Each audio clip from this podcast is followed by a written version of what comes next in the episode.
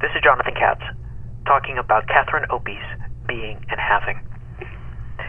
It doesn't take much looking to realize that the beards in this series of photographs are fake. And closer examination reveals that these aren't men, but women. Why is Catherine Opie photographing women as men?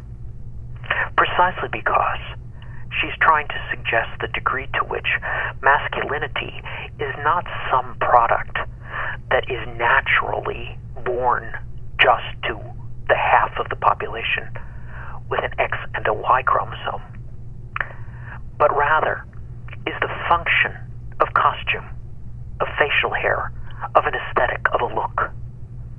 These women can become men merely by dressing as such.